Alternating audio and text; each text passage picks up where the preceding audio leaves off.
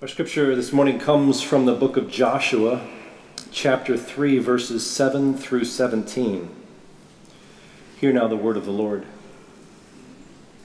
The Lord said to Joshua, This day I will begin to exalt you in the sight of all Israel, so that they may know that I will be with you as I was with Moses. You are the one who shall command the priests who bear the ark of the covenant when you come to the edge of the waters of the Jordan, you shall stand still in the Jordan. Joshua then said to the Israelites, Draw near and hear the words of the Lord your God. Joshua said, By this you shall know that among you is the living God, who without fail will drive out from before you the Canaanites, Hittites, Hivites, Perizzites, Girgashites, Amorites, and Jebusites. The ark of the covenant of the Lord of all the earth is going to pass before you into the Jordan. So now select 12 men from the tribes of Israel, one from each tribe. When the soles of the feet of the priests who bear the ark of the Lord, the Lord of all the earth, rest in the waters of the Jordan, the waters of the Jordan flowing from above shall be cut off. They shall stand in a single heap. When the people set out from their tents to cross over the Jordan, the priests bearing the Ark of the Covenant were in front of the people. Now the Jordan overflows all its banks throughout the time of harvest.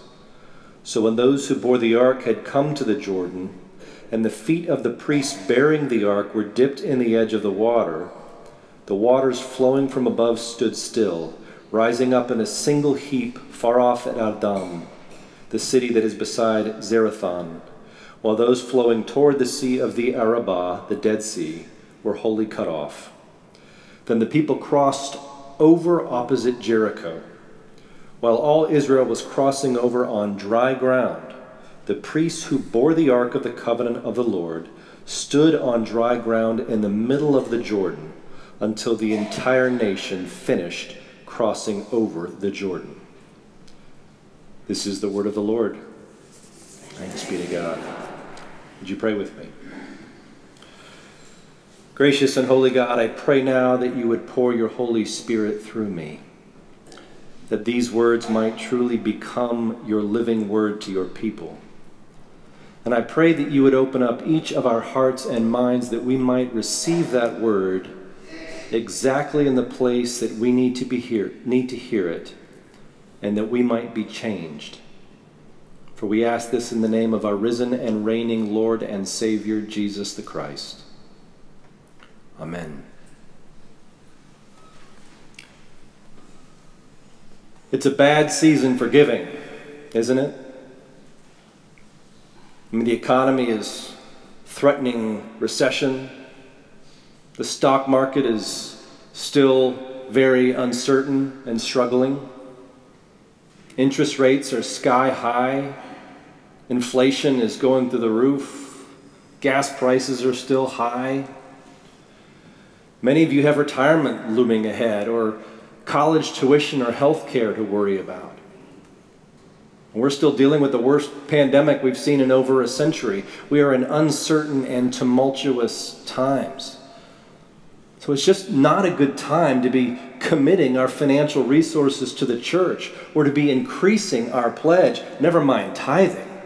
No, it's, it's just too risky. No, it's just not a good season to be stepping out in faith with our money. Maybe.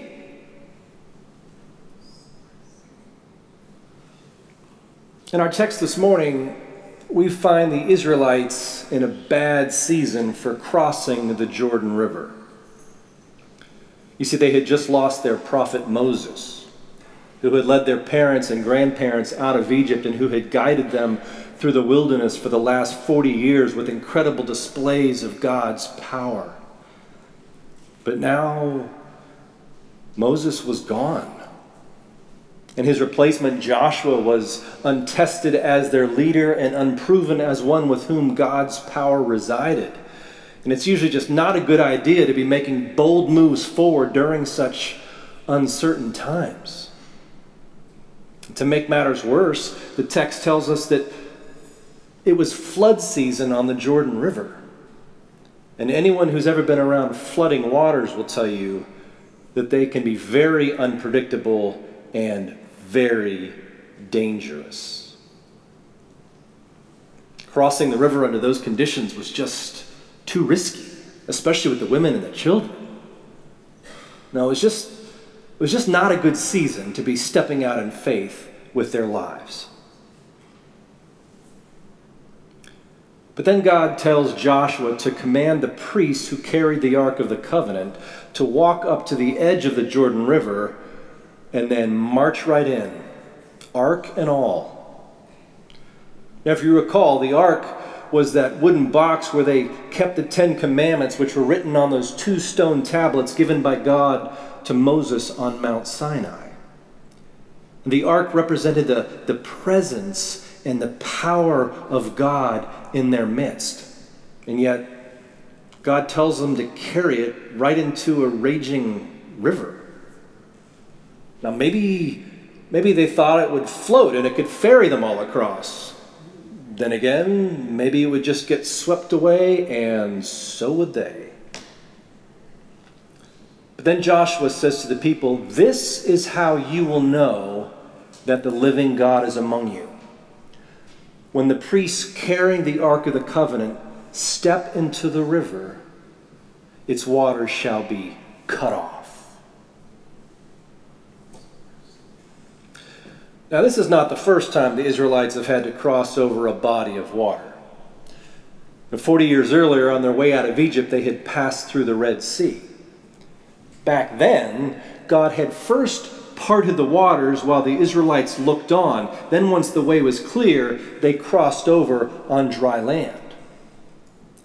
This time, however, the waters would not be parted until the priests stepped into the river. This time, the people had to commit themselves and participate in order for the miracle to occur.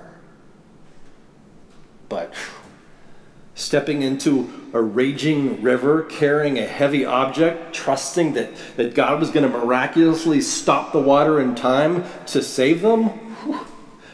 Well, that would require a heck of a lot of faith. Right.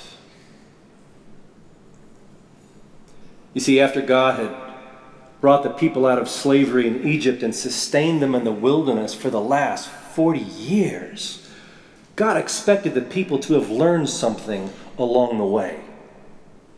God expected them to have learned how to step out in faith and put their trust in God. And God is saying to the people, now is the time for taking action, for the promised land awaits. But do you really believe that the living God is with you and that I will do what I say I will do? And do you believe it enough to commit yourself to taking action, even in a bad season, even when it's risky? This question is not just for the Israelites, for God is also asking you and me what we believe. For you see, God also expects us to have learned something as a congregation over the years. From that first group of believers who followed Henry Edmonds to the Temple Emmanuel and formed this congregation back in 1915, this church has multiplied and expanded and thrived. I mean, just think of all the weddings that have taken place here all the children who have been baptized here, all the acolytes who've carried the cross and the light of Christ up and down this aisle, all loved ones whose lives have been celebrated here. I mean, there have been hard times in the wilderness and difficult obstacles to overcome, including a fire that burned much of this building, some family disagreements, and a worldwide pandemic. And there have been wonderful moments of joy and grace and celebration. And through it all, the living God has been here among you, sustaining you and providing for you along the way. But do you really believe that? After all, just because we say we believe something doesn't mean we actually do. And there are some kinds of convictions that we claim to hold publicly that we may not actually believe in reality. We just want other people to think that we believe it. Think about King Herod when he told the wise men to go and find the Christ child and then report back to him so that he too might go and worship the new king. Did Herod really want to go worship Jesus? Of course not. Did he want the wise men to believe that he did? Absolutely. These kinds of beliefs are basically PR statements, they're just for show. And we're seeing a whole lot of it these days with politicians in our country, aren't we? Claiming to believe something in order to get voted, even if they don't really believe it. But then there are other kinds of convictions that we genuinely think that we hold and believe but when those beliefs are put to the test, our actions might reveal that what we thought were sincerely held beliefs actually turn out to be false. Think now about Peter before Jesus was arrested, when he swore that he would never abandon Jesus, even if all the others did. Was Peter sincere when he said that? Did he actually think that he meant it? I, I think he did. But did it actually turn out to be a true belief of Peter's? No, it did not. Sometimes what we think we believe comes into fatal conflict with other convictions that we hold far more deeply. And in the end, Peter believed that looking out for number one and protecting his own skin was more important than remaining faithful to Jesus. The truth is, we are so easily self deceived, and therefore we are not always the best judges of what we really believe, at least not until those beliefs are put to the test. Just because we say we believe something, or think we believe something, or even want to believe something, doesn't mean we actually do. But that brings us to the deepest kind of faith convictions of all, and those are our core beliefs. Now, core beliefs are always true, whether we realize it or not, because they are the foundational lens through which we view all of reality. And core beliefs are always revealed by our actions. Think now about Peter on the day of Pentecost when he went outside and boldly proclaimed to all the people of Jerusalem that Jesus was the Messiah. Did Peter really believe it this time? he sure did. How do we know? Because he became utterly fearless in his proclamation of the gospel. And for Christ's sake, he was willing to endure imprisonment, flogging, and ultimately even death on a cross. What Peter truly believed was revealed by his fearless, unwavering, self sacrificing commitment and devotion to Jesus. His faith in Christ had gone from just a public statement of faith and a self deceiving conviction to a foundational core belief that changed his entire view of reality. And his actions proved it.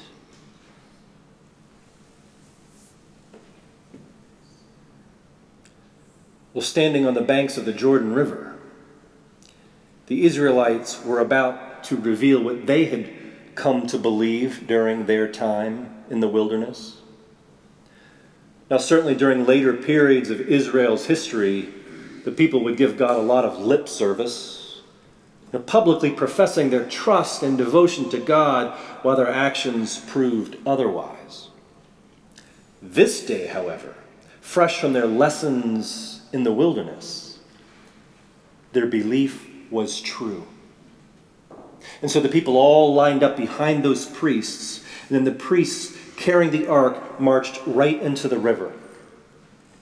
And the moment those priests stepped out in faith and their feet touched the water, the river parted right before their eyes, just as God said it would.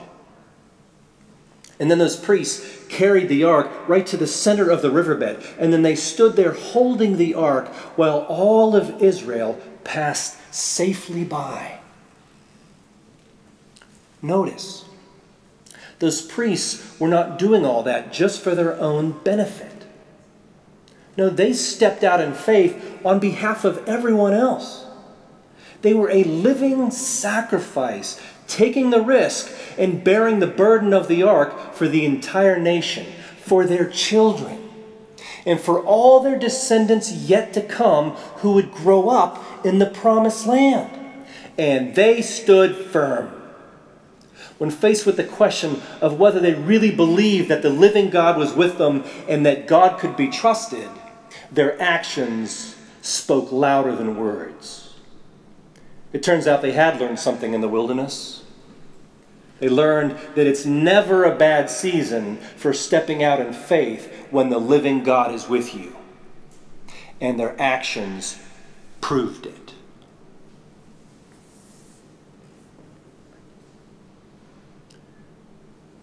If you have not already, most of you should receive in the next few days a, a stewardship mailing containing a pledge card for 2023. And now is our turn to show what we have come to believe and to know on our journeys of faith. The question is do we really believe that Jesus is Lord and that He should have first place in our lives? Do we really believe that everything we have belongs to God? and that we have been created to be givers, blessed, so that we might become a blessing? Do we really believe that the living God is with us? And that there is nothing in all of creation, not even a pandemic and an unsteady economy, that can separate us from the love of God in Christ Jesus our Lord. Because if we really believe all of that, then our pledge campaign is going to be a heck of a success. And 2023 is going to be a heck of a year for us. Maybe the best year we've ever had as a church. But we need everyone's help to make that happen. Inflation is uh, affecting us too, and the cost of ministry are going up. And we need to make sure that we can continue to, to, to pay well our incredible staff for the good work that they're doing. And I hope you understand how extraordinary our staff is here. But we're still in need of another associate pastor. For we've lost three in the last several years and we haven't replaced any of them. And frankly, I need help. I need someone who can help me manage the staff and who can help all of us to grow as disciples of Jesus. But over the next few years, we also want to become a tithing church one that commits at least 10% of what we receive in pledges to the mission of Jesus Christ beyond IPC, to feed the hungry and clothe the naked and house the homeless, to provide su- support for relief efforts when tragedies occur, to support other churches and organizations and people doing good work for the kingdom, like the Society of St. Andrew. We shouldn't be dependent on designated gifts to help people in need. It should be a part of our commitment as a church to the mission of Jesus Christ. But again, we need everyone's help to make that happen because it's going to require a significant increase to our budget. But remember, just as those priests stood there with the ark on behalf of everyone else, how we respond as stewards of the gifts that God has given us is not just about us, it's about our children. And all the children yet to come who will grow up in this place learning about Jesus. And by virtue of our baptisms, every one of us has been ordained as a priest of the living God who is calling all of us to step out in faith and witness the faithfulness of God who those, to those who put their trust in Him. And all the faithful saints who have stepped out in faith here before us will be cheering us on as we now commit ourselves to the future of what they began here over a century ago, this family of faith we call Independent Presbyterian Church. So, over the next few days and weeks, I hope that you will carefully and prayerfully consider what you will commit to the mission of Jesus Christ at IPC. And as you do, honestly ask yourself the question what is your source of security and meaning in life? In whom or what do you place your ultimate trust? In your bank account? Or in the living God revealed to us in Jesus Christ, in whom Paul says we are no longer strangers and aliens wandering in the wilderness? But citizens with the saints in the household of God, our true promised land. The way God's people have always answered that question is with our actions, because our actions always reveal our core beliefs, the things that we truly believe to be true. And one of the best ways for us to demonstrate our belief that the living God is with us, that our God can be trusted, and that everything we have is a gift of grace, is for us to give generously and sacrificially to the mission of Jesus Christ, because that is what grateful people do. But ah, you might say, it's just too risky right now. After all, it's just not a good season to be stepping out in faith with our money. Maybe. But I guess that all just depends on what you really believe. Amen.